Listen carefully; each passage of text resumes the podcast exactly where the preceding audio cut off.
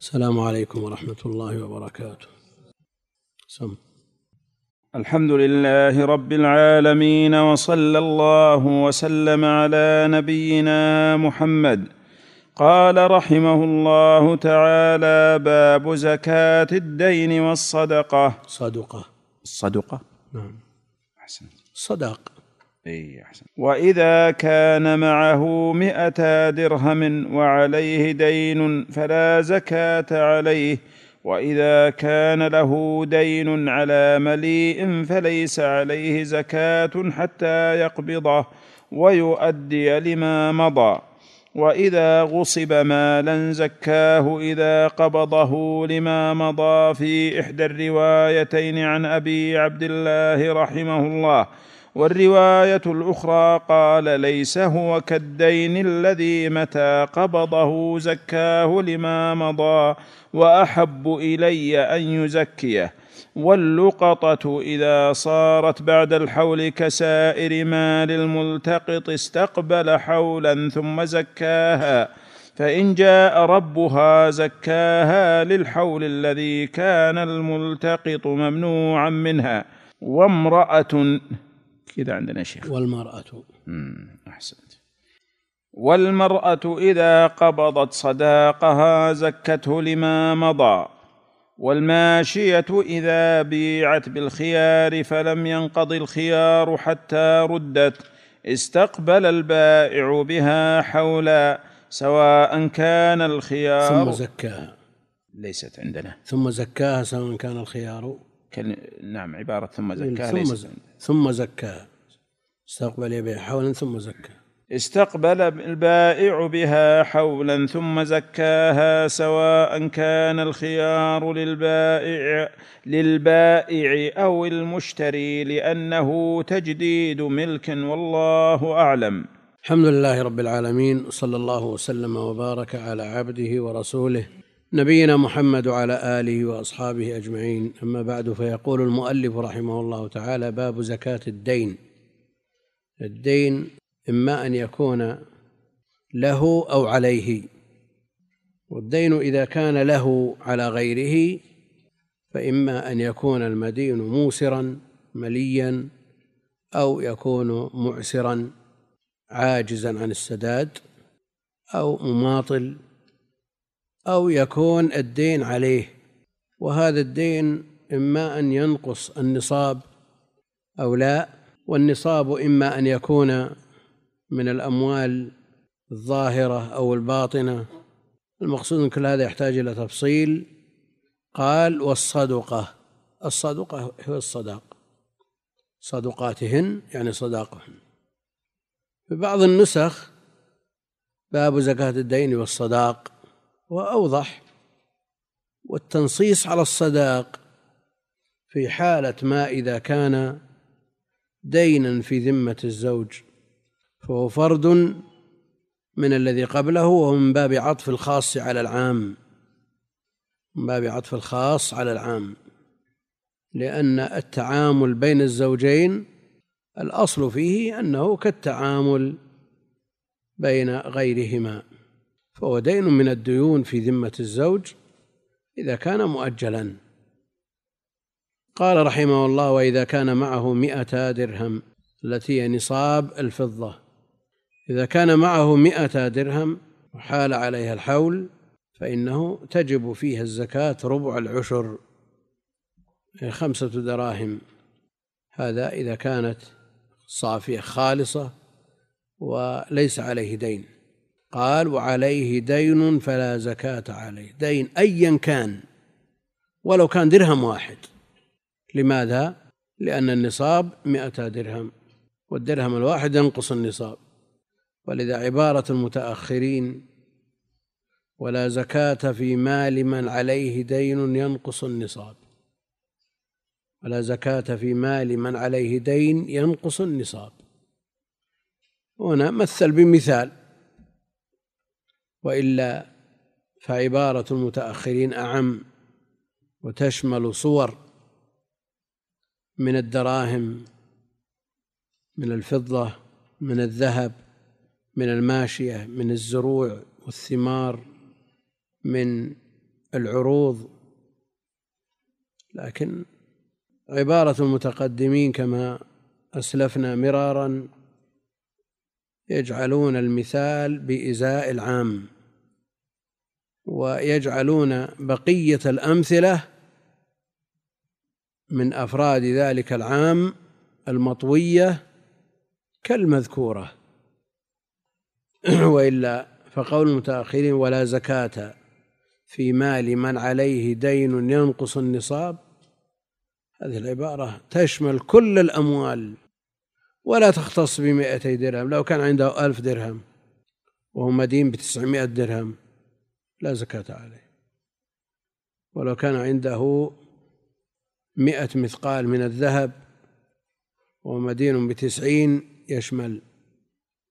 لو كان عنده من الإبل أو من الغنم أو من البقر أو من التمر أو من الزروع ما عنده لكنه مدين بما لا يصفو معه نصاب فإنه لا زكاة عليه حينئذ. وهذا هو المعروف في المذهب.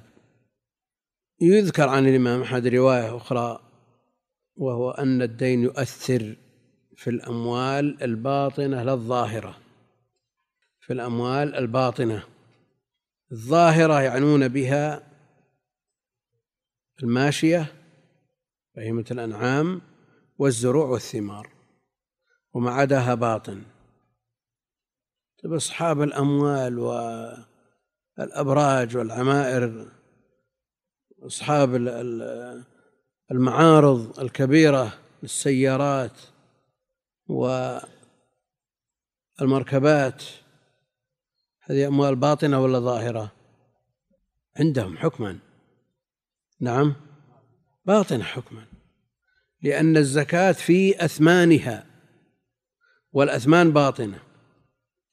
يعني شخص عنده عمارة اشتراها للبيع من مئة طابق فيها آلاف مؤلفة من الشقق ويعدها للبيع. وشخص عنده غنم في شعب من الشعاب. أيهما أظهر؟ بلا شك. لا شك أن التفريق بين الأموال الباطنة والظاهرة قول معتبر عند أهل العلم وله ما يدل عليه لكن التعبير بالظهور والخفاء هذا من عندهم. وبعض الناس يؤثر عنده هذه هذا التعليل في الحكم. يعني نظير ذلك حينما سمى الفقهاء الجلسة بين الركعتين الأولى والثانية والثالثة والرابعة جلسة استراحة. يستصحب السامع أنها إنما شرعت ليرتاح فإذا لم توجد هذه الراحة ارتفع حكمها. يعني هذه تسمية فقهية ما جاءت في النصوص.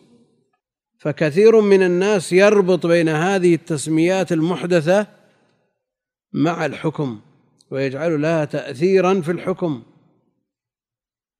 ولذلك قالوا إن جلسة الاستراحة إنما تشرع في حق من يحتاج إليها يحتاج إلى هذه الراحة. الآن هذه الجلسة الخفيفة التي ليس لها ذكر معين دلالة على خفتها هل هي زيادة تعب وإلا راحة؟ أيهما أفضل؟ شوفوا المحتاج لهذه الجلسة من هو؟ هم بيقول إذا احتاج وثقل وكبر.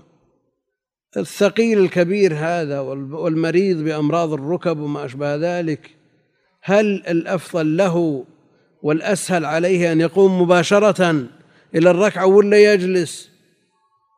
ثم يقوم. يقوم مباشرة أسهل عليه. ولذلك تسميتها بجلسة مخالفة ومعارضة لشرعيتها. يقول الرسول صلى الله عليه وسلم ما فعله إلا لما بدن وثقل. طيب ماذا عن المسيء في صلاته؟ ثقيل ولا خفيف؟ من أين أتي؟ من خفته. جاءت في البخاري من حديث المسيء في حديث المسيء وجاءت أيضا من حديث آه، أبي حميد كما ذكر ذلك ابن القيم وابن حجر وغيرهما. المقصود أن التسميات الفقهية أحيانا قد تؤثر على السامع تهجم على قلبه فيجعل الحكم مرتبط بها. الظهور والخفاء في الأموال الظهور والخفاء في الأموال إذا أثر على السامع والمتفقه قال ألحقنا العماير والمعارض الكبيرة التي تظهر للناس كلهم بالأموال الظاهرة. الرسول عليه الصلاة والسلام لما يبعث السعاة يأتون بالزكوات لم يأمرهم بالاستفصال من أصحاب الأموال هل عليهم دين أو لا. ومعلوم أن السعاة إنما يبعثون لأصحاب المواشي والزروع والثمار. وأما بقية الأموال فإنهم يدفعونها إلى الإمام. يدفعونها أو يفرقونها على نظرهم.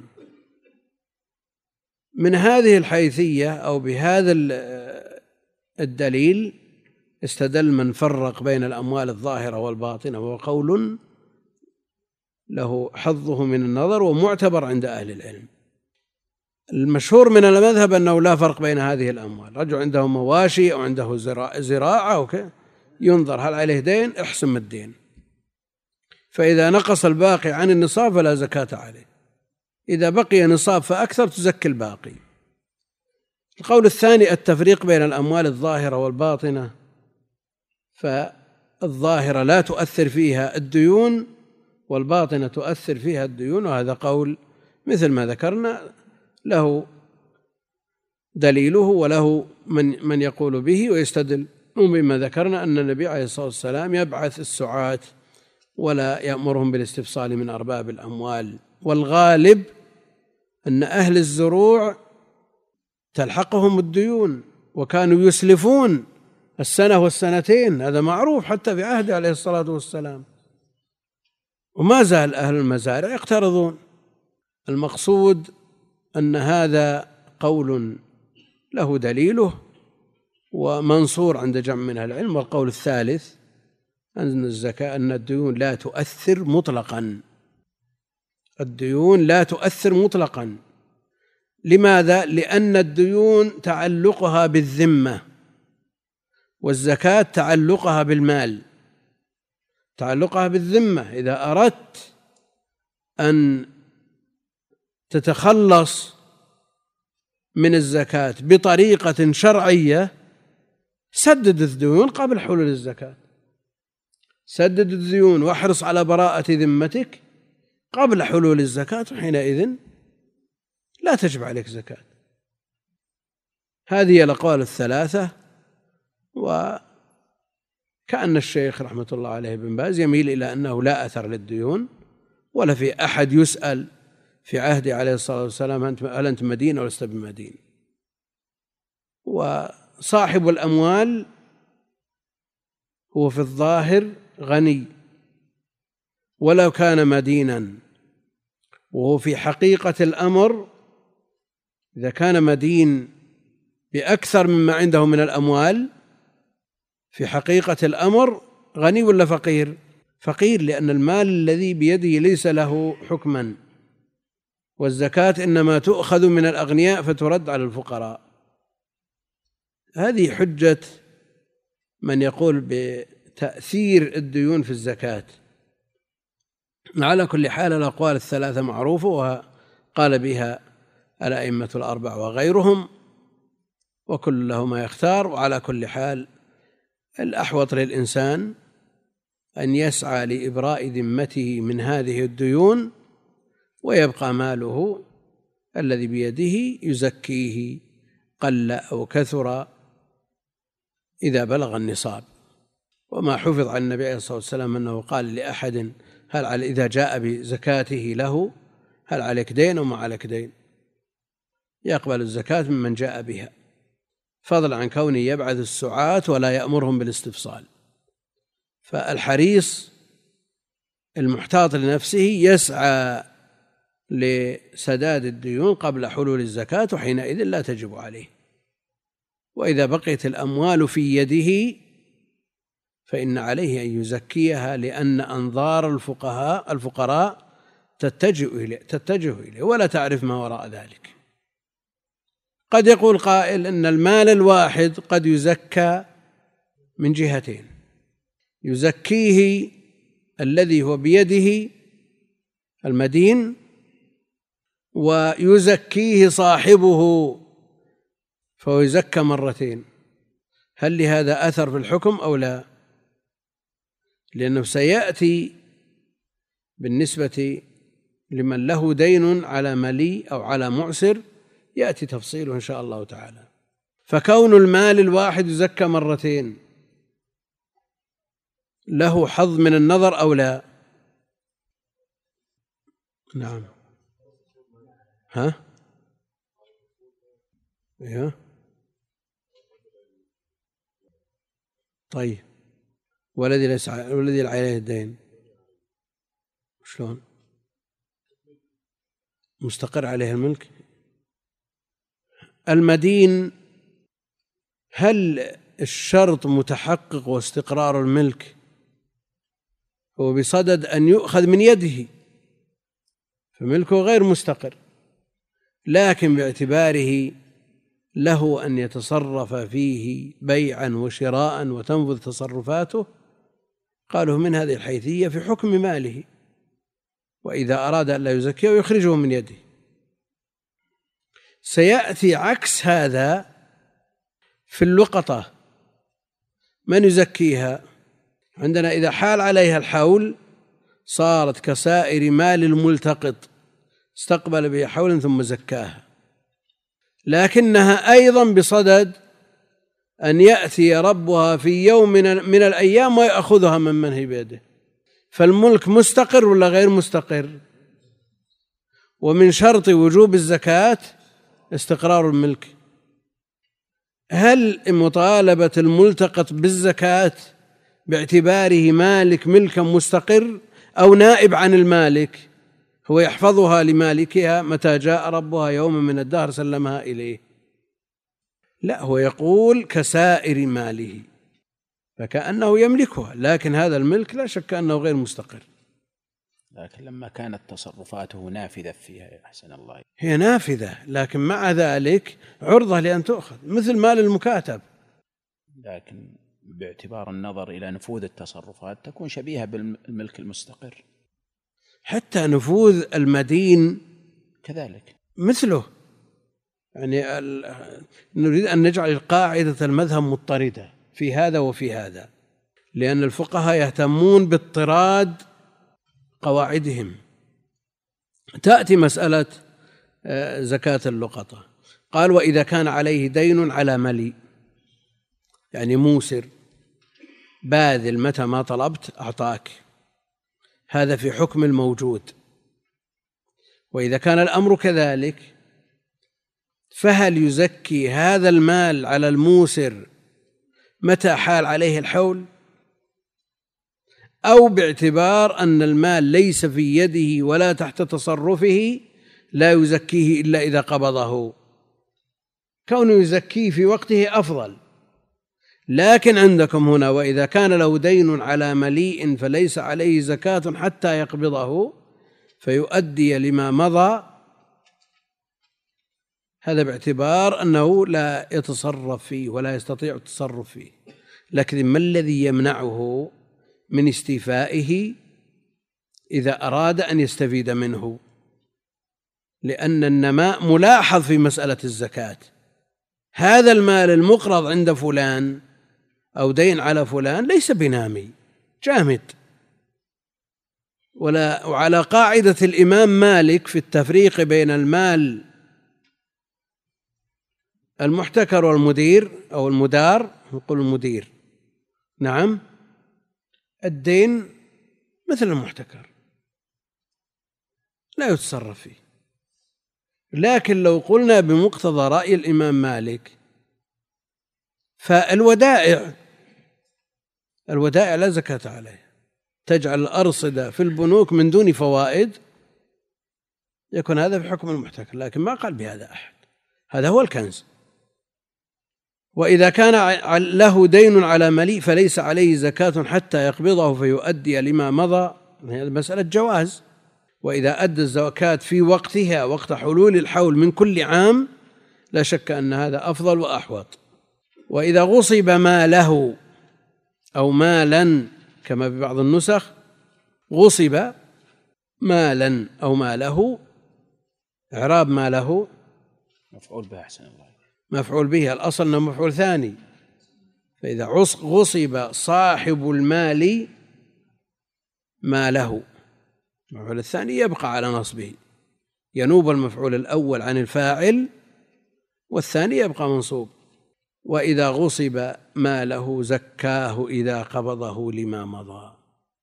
يعني لا فرق بين دين على موسر ودين على معسر ومال مغصوب ومال ضال.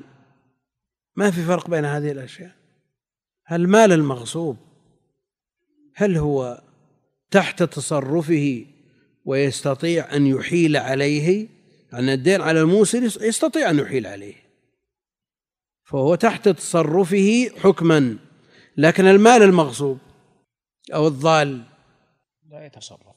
ها؟ لا يملك. لا يستطيع التصرف. في مثل هذا قال وإذا غصب ماله زكاه إذا قبضه لما مضى نقول يزكيه إذا قبضه لعام واحد. لأن ما مضى من السنين لا حكم لها. ها؟ نعم في حكم العدم. هل يفرق بين ما يغلب الظن على رده أو يغلب الظن على عدم رده؟ لا المسألة هل يفرق؟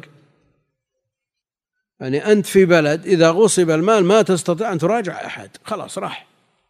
إلا إذا هدى الله الغاصب وتاب وأناب رده عليك.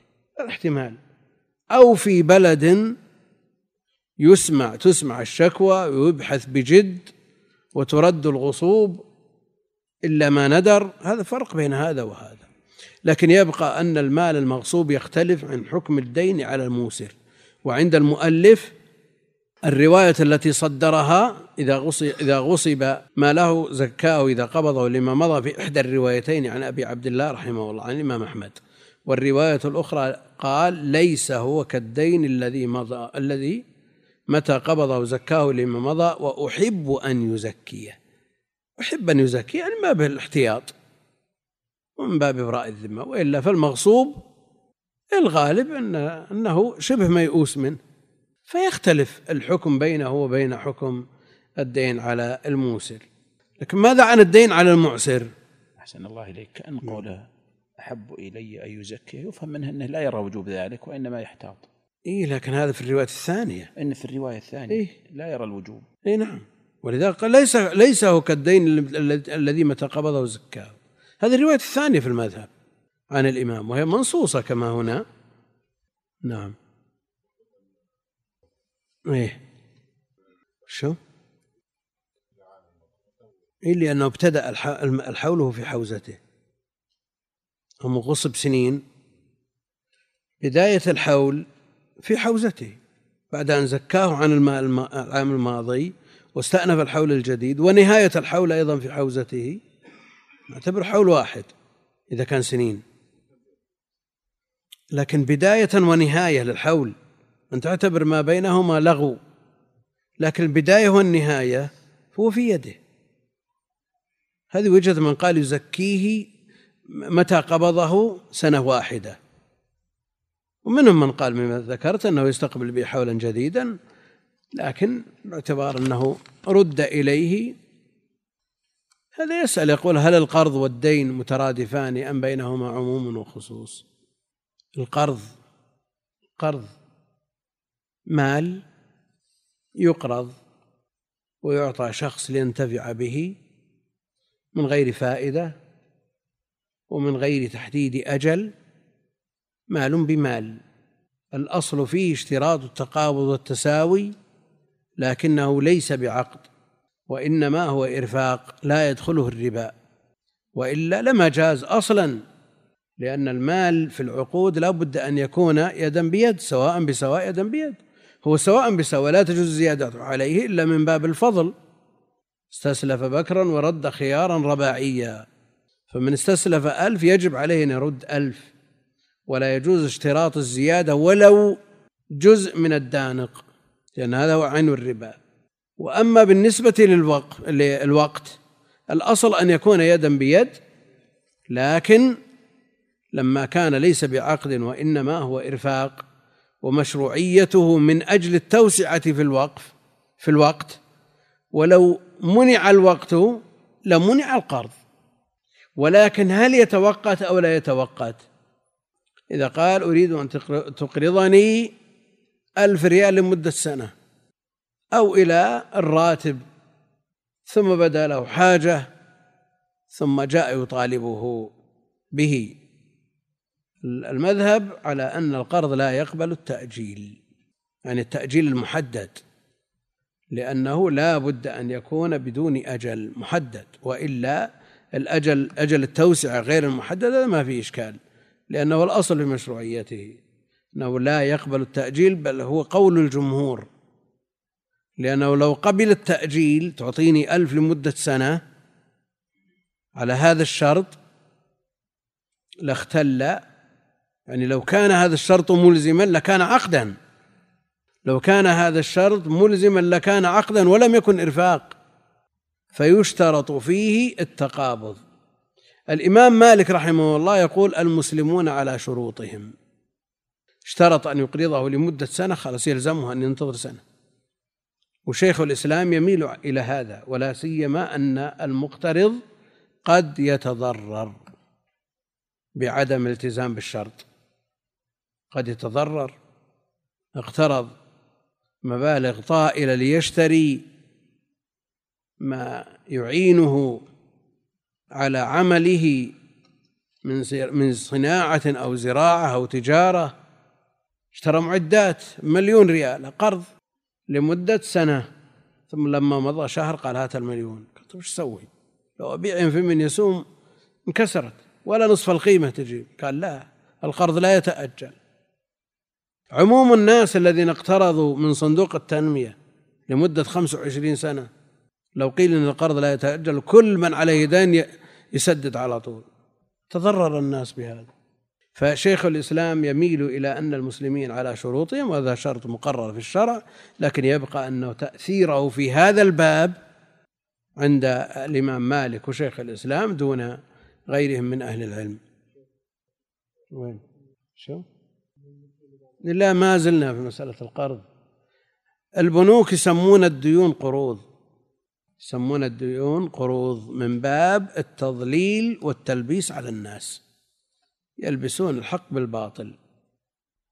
والجالسين يقرضون وإذا سمع الإنسان ما جاء في فضل القرض من الأجور العظيمة ومن أقرض مرتين فكأنما تصدق. المقصود أن هذا من باب التلبيس والتضليل. يجي دائما يسألون أنا أقترض من البنك أنا أسوي منك إيش تقترض؟ تضحك على نفسك يا مسكين. بالنسبة للبنوك القرض عندهم هو الدين ويبقى بعد أنه دين فيه مخالفات في الغالب. القرض والدين ليس بمترادفين إلا إذا ثبت القرض في ذمة المقترض من غير زيادة ولا نقصان فيبقى دينا في ذمته. نعم. اسم المساهمات المتعثرة والعقارات الكاسدة. ها؟ العقارات الكاسدة. يشتري أرض بمليون ثم تنزل العقارات. يقول والله ما أنا بايع بمئة ألف وأنا شاري مليون أنا من لا أريد تجارة أنا أنا برأس مالي الحين. هو لا شك أنه ينتظر الزيادة. ينتظر الزيادة. ولهذا يقول جمهور أهل العلم أن عليه الزكاة. لكن أحيانا ما يجد من يسوم. ما سيمة بمئة ألف ولا بأقل. ما يجد من يسوم. هذا المال الكاسد من أهل العلم من يرى أنه لا يزكيه إلا إذا باعه ولو جلس عشرات السنين. أسوة بالأموال غير النامية. ومنهم من يقول عرض من عروض التجارة عرض من عروض التجارة تقصد به التجارة فيزكي. وهذا هو المتجه. وين كل محال عليه الحول. كل محال عليه الحول. لأنه من عروض التجارة. وش ما الذي يخرجه من عروض التجارة؟ مثله نعم. قرض ولا دين؟ ها؟ قرض. يعني أعطاه ألف ريال وقال إلى أن يطلع الراتب. في منتصف الشهر اضطر هذا المقرض. قال هات ثمانمية ويكفي بس. دبر لي ثمانمية ولك مئتين هذا فضل منه. هذا فضل من المقرض. وإذا كان دينا الأصل المبلغ السلعة التي اشتراها إلى أجل ما تجيب إلا ثمانمية. وباع عليه لمدة سنة بألف. لما مضى ستة أشهر قال أعطني ثمانمية وتنازل عن مئتين من باب ضع وتعجل. لا يظهر فيه إشكال إن شاء الله تعالى. واللقطة إذا صارت بعد الحول لأنه معروف أن الملتقط يجب عليه أن يعرف اللقطة عاما كاملا بعد أن يعرف العلامات يعرف وكاءها وعفاصها فإذا جاء طالبها يوم من الدهر فأدها إليه. اللقطة هذه بعد الحول له أن يتصرف فيها له أن يتصرف فيها كسائر أمواله. لكن تختلف عن بقية أمواله أنه متى جاء صاحبها يوما من الدهر يجب عليه أن يردها إليه. فملكه ليس تاما مستقرا عليها. من رأى أنه يتصرف فيها كتصرفه بسائر أمواله وقد لا يأتي صاحبها وقد يأتي بعد سنين طويلة ويستفيد منها وينميها لصالحه نعم قال تجب عليه الزكاة كما هو المنصوص هنا. ومن قال إنه هو يحفظها لصاحبها متى جاء صاحبها يوما من الدهر فلا عليه أن يؤديها فملكه لا غير مستقر قال لا زكاة فيها. والذي يظهر أن التنظير إنما يتم في عدم استقرار الملك في الملتقط الذي لا يتصرف في اللقطة. يبقيها عنده كما هي أمانة حتى يأتي ربها فهو لا يستفيد منها. أما إذا استفاد منها واستعملها كسائر أمواله فالغنم معه الغرم والخراج بالضمان. إذا أدارها كما يدير أمواله من غير نكير ولا يستدرك عليه أحد فهي في حكم في حكم أمواله. وهو الذي مشى عليه صاحب الكتاب. واللقطة إذا صارت بعد الحول كسائر مال الملتقط استقبل بها حولا ثم زكاها. استقبل بها حول. الآن حول التعريف لا زكاة فيها. حول التعريف لا زكاة فيها. استعملها وأدارها عشر سنين يزكيها هذه العشر السنين وحول التعريف لا زكاة عليه فيها. جاء صاحبها. صاحبها يزكيها في في في الحول الذي عطلت فيه الزكاة. في الحول الذي عطلت فيه الزكاة. قال فإن جاء ربها زكاها للحول الذي كان الملتقط ممنوعا منها. طيب شو الفرق بين هذا والمغصوب؟ المغصوب يزكيه إذا قبضه لما مضى. هذا زكي. زكي أعوام متتالية. والمغصوب ما زكي أصلا. جلس في يد الغاصب عشر سنين ما زكي. وهذه اللقطة جلست سنة ما زكيت. وبقية السنين تزكى. فقالوا في الغاصب يزكيه لما مضى وقالوا في الملتقط يزكيه صاحبه. أو رب اللقطة متى جاء؟ حول التعريف فقط. فيكون هناك فرق؟ يعني كلامه في اللقطة ما فيه يعني إشكال كبير لكن يبقى في المال المغصوب الذي منع صاحبه من التصرف فيه بغير اختيار منه إذا قبضه يزكيه لعام واحد كما قلنا أنه في ابتداء ملكه في أول الحول وفي نهاية الحول في ابتداء ملكه وما بينهما يعتبر لغو وراه لا لا. فرق بين المال المغصوب والمال الذي ضل عن صاحبه. نعم؟ المغصوب أخذ منه قهرا بغير طوعه ولا اختيار وهذا يمكن فرط في حفظه. إيه. اي نعم خرج من يده بغير اختيار منه. هو الفرق في قولهم زكاه إذا قبضه لمن مضى. افترض عشر سنين هذا المقصود معي وهنا ما يزكيه صاحبه إلا سنة واحدة حول التعريف. أن تقول وش الفرق بين المغصوب والمال الضال في حول التعريف؟ تقول هذا. هو ما يظهر فرق عملي واضح معلل بالعلل الفقهية المعروفة. لكن الفرق بين نفسية صاحب المال والزكاة مواساة. شخص مصاب في ماله أخذ منه قهرا مثل من فرط فيه حتى ضاع. يعني مسألة ما مسألة جارية على قواعد الفقهاء.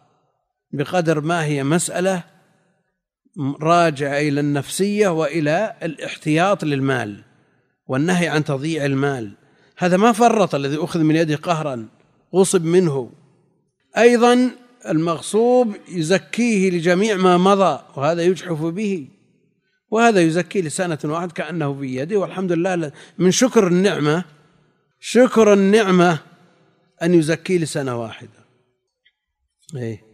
يقبضه ويستقبل به حولا. باختياره. إيه لكنه مع كونه باختياره هو في الأول الأمر آه، آه، إجراؤه شرعي في الدين وقد يكون محسنا إلى المدين ومأمور بإنظار المدين إلى ميسرة. ممتثل أمر شرعي. الفروق آه، قد تكون خفية لكن ظهوره ظاهر يعني لا لا ما هو متفق عليه لا لا ما هو متفق عليه لكن مسألة استرواح وميل ونظر في عمومات الشريعة نعم إذا زكى الملتقط إيه؟ بعد حول التعريف ثم جاء ربها فهل يرجع عليه بهذه الزكاة؟ الملتقط هل يلزمه الزكاة في حول التعريف؟ لا أنا ما يلزم لا لا إذا أذن له في التصرف. من يأذن له؟ إذا أذن له بعد الحول. بعد الحول. إيه؟ نقول يزكي. ما يزكي يستقبل بالحول يستقبل بحول ثم يزكي. أي. نفترض أن زكاة لثلاث أو أربع سنوات. أو عشر سنوات. ثم جاء ربها فسلمها إليه. هل يحسم عليه الزكاة التي دفعها؟ هل يرجع إليه بالزكاة؟ أو هو في مقابل إدارته واستفادته منه نعم. نعم. الخراج بالضمان. فإن جاء ربها زكاها للحول الذي كان الملتقط ممنوعا منها والمرأة إذا قبضت صداقها زكته لما مضى. الزوج لا يخلو إما أن يكون موسرا أو معسرا. فإن كان موسرا اتجه كالدين على الموسر لأنه دين في ذمته. وإن كان معسرا كان حكمه كالدين على المعسر. كالدين على المعسر. لكن افترض أنه موسر وهي لا تريد أن تضيق عليه. لا تريد أن تضيق عليه. وبإنظارها إياه تطيب العشرة بينهما. ولو كان موسرا ولو ضيقت عليه أثر ذلك على عشرته معها. فيتتركه من هذه الحثية هذه الضغوط الخفية. هل تنقل الحكم من الإيسار إلى الإعسار أو لا؟ أقول هناك ها؟ هو موسر. تعرف زوجه وعنده الملايين والأرصدة والصداق مئة ألف نفترض. لو ضغطت عليه قالت أعطني مئة ألف أعطاه وهو يضحك. لكن إذا خشيت أن يؤثر على عشرتهما هل ينتقل ذلك إلى حكم الإعسار أو لا؟ وقل مثل هذا إذا كان الدين على موسر والدائن يجامله إما رغبة أو رهبة. هل يؤثر هذا على كونه موسرا؟ نعم. نعم لأنه لا يملك لا يتصرف هذا التصرف خارج عنه إذا كان يخشى من صاحبه سوء العشرة أو يجامل صاحبه لأمر من أمور الدنيا يخرج الزكاة عنده نعم. إيش؟ إيه. وإذا وجبت الزكاة ما أثر فيها المدة للأمر بالتجارة في أموال الأيتام لئلا تأكلها الزكاة. قبل أن تقبضه. إيه. لكن وقت الحلول هو على رأس كل حول أو عند قبضه. هل يجب عليها في الأصل الزكاة عند كل حول؟ لكن باعتبار أن المال ليس في يدها وليس في يد الدائن يزكيه إذا قبضه. وهنا يختلف الحكم. إذا قلنا الوقت وقت حلول الزكاة على رأس الحول فعلى رأس كل حول يلزمها زكاة. فإذا كان بعد عشر سنوات وهبته المال نقول تزكيه لتسع سنوات التي حال عليه الحول لها حكما والسنة العاشرة تسقط. أو نقول إن وقت حلول الحو... وقت حلول الزكاة هو القبض.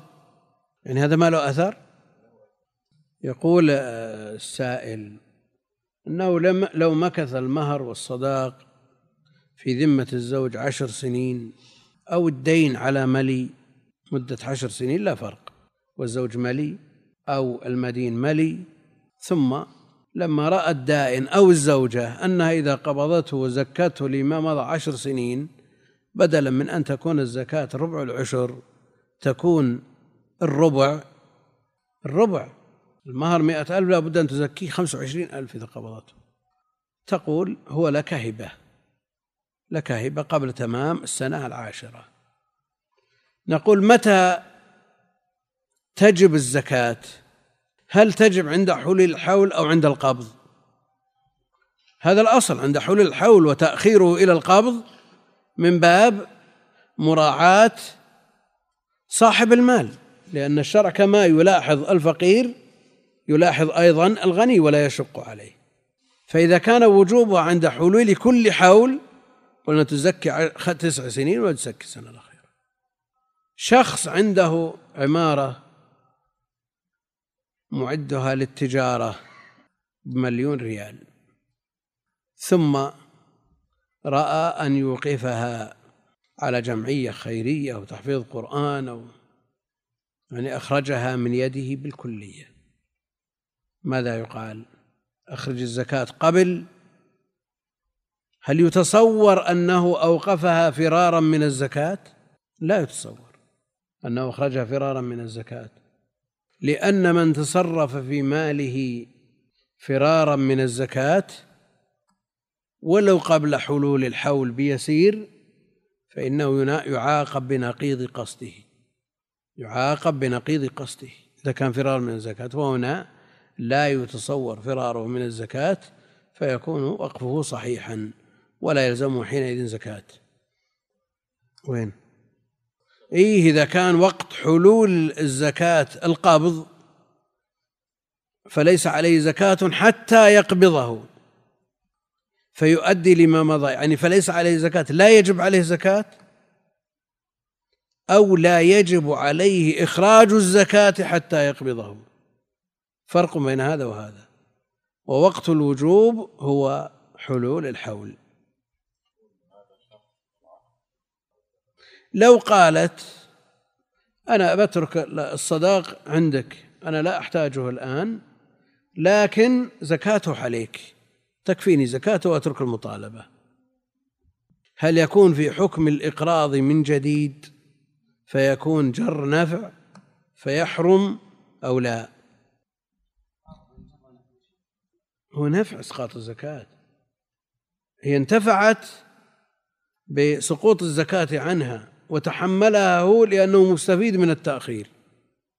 هل نقول إنه في حكم القرض المبتدأ كأنه سلمه إياه فقالت خذه عندك على أن تخرج منه الزكاة؟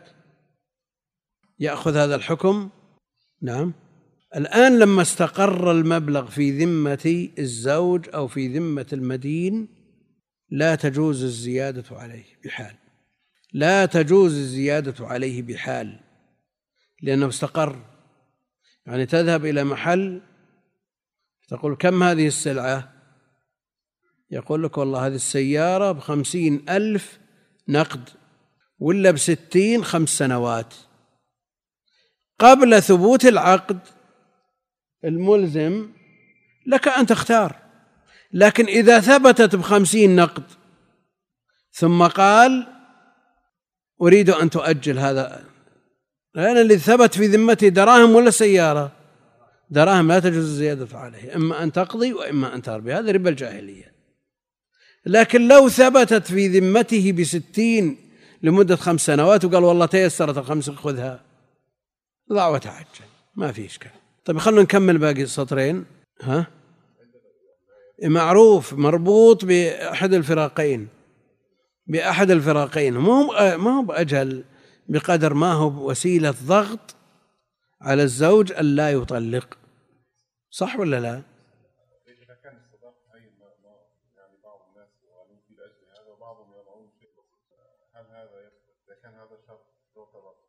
أي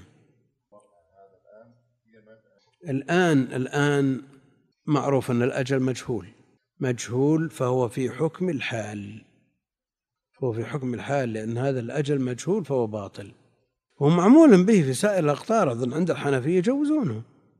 يجوزون مثل هذا. ويجعلونه وسيلة ضغط على الزوج لئلا يطلق. لكن الآن في بعض البلدان في لبنان مثلا قبل ثلاثين سنة ألف ليرة مقدم وألف ليرة مؤخر. ألف ليرة تسوي ضغط على المرأة الآن؟ ألف ليرة أظن ما تعادل ريال ونصف أو ريالين. ها؟ لا شيء. وجاء أسئلة من هناك. هل يعامل, يعامل الزوج على قيمة العملة في ذلك الوقت أو قيمتها الآن؟ هي العملة هي العملة. ما دامت معتبرة ونافقة فلا يجوز الزيادة عليها. قال رحمه الله والماشية إذا بيعت بالخيار. فلم ينقض الخيار حتى ردت استقبل البائع بها حولا ثم زكاها سواء كان الخيار للبائع أو المشتري لأنه تجديد ملك الآن هل الانتقال في التصرف والضمان في مدة الخيار للبائع أو للمشتري؟ ها؟ التصرف والضمان في مدة الخيار. ها؟ من بيده السلعة لكن هل ملكه مستقر ولا غير مستقر؟ بمعنى أن البائع يستطيع إبطال البيع إذا كان الخيار له. وإذا كان للمشتري استطاع أن يبطل البيع فلا يستطيع البائع التصرف بالمال. قيمة السلعة. فهل نقول أن البيع المبيع أو السلعة أو الماشية انتقل ملكها من البائع إلى المشتري وانقطعت علائق البائع في مدة الخيار ليقول لأنه تجديد ملك تجديد ملك. أو نقول أن مدة الخيار لم تنتقل سلعة ولا صارت من ضمان مشتر ولا غيره. لأنها ما زالت في مدة للبائع أن يرجع وللمشتري أن يرجع. ها؟ الخيار كلهم له خيار. والماشية إذا بيعت بالخيار فلم ينقض الخيار حتى ردت. بيعت هذه الماشية مئة من الإبل بكذا مليون مثلا والخيار لمدة شهر للبائع والمشتري. وقد مضى على الحول ستة أشهر. قبل أن ينقضي الشهر قال المشتري هونت أو قال البائع أبطلت. على كلام المؤلف رحمه الله أن الستة الأشهر مع هذا الشهر تلتغي ويستأنف بها حول جديد لأنه تجديد ملك. هذا ماشي في حق من لم يشترط الخيار. لكن لا يقال أن العلة في هذا عدم استقرار ملك الشخصين. كلاهما لم يستقر له ملك فيها. إذا كل باق على ملكه الماشية ما خرجت من ملك البائع والدراهم ما خرجت حكما من ملك المشتري.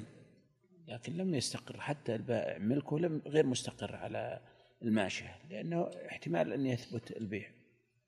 والبائع البائع لم يستقر ملكه القيمة. الثمن. الثمن نعم. لم يستقر ملكه باختياره أو إجبار منه لا باختياره. باختياره. باختياره. ما هو بإجبار منه. للطرف نعم لو كان بإجبار لو كان الخيار من طرف واحد قيل مثل هذا. ما فيها قول ثاني؟ وش قال عن المغني؟ مو معين مغني طيب مسائل. لا هذه ما ذكر فيها شيء. ما فيها شيء؟ ما ذكر فيها شيء. كل باب ما له شيء؟ لا في هالمسألة هذه ما ذكر شيء. شو يقول الشارح؟ ما آخر مسألة. تجديد ملك جديد.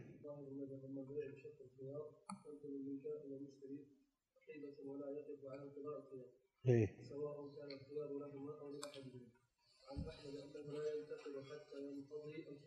هذا هو الظاهر. نعم. وهو قول مالك وقال ابو حنيفه لا ينتقل ان كان من بائع وان كان من مشتري خرج عن البائع ولم يدخل في ملك المشتري لأنه في هذه المدة لا لهذا ولا لهذا. نعم.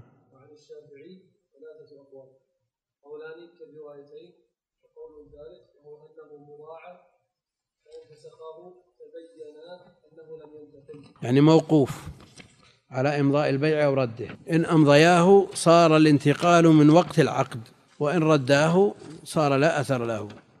مم.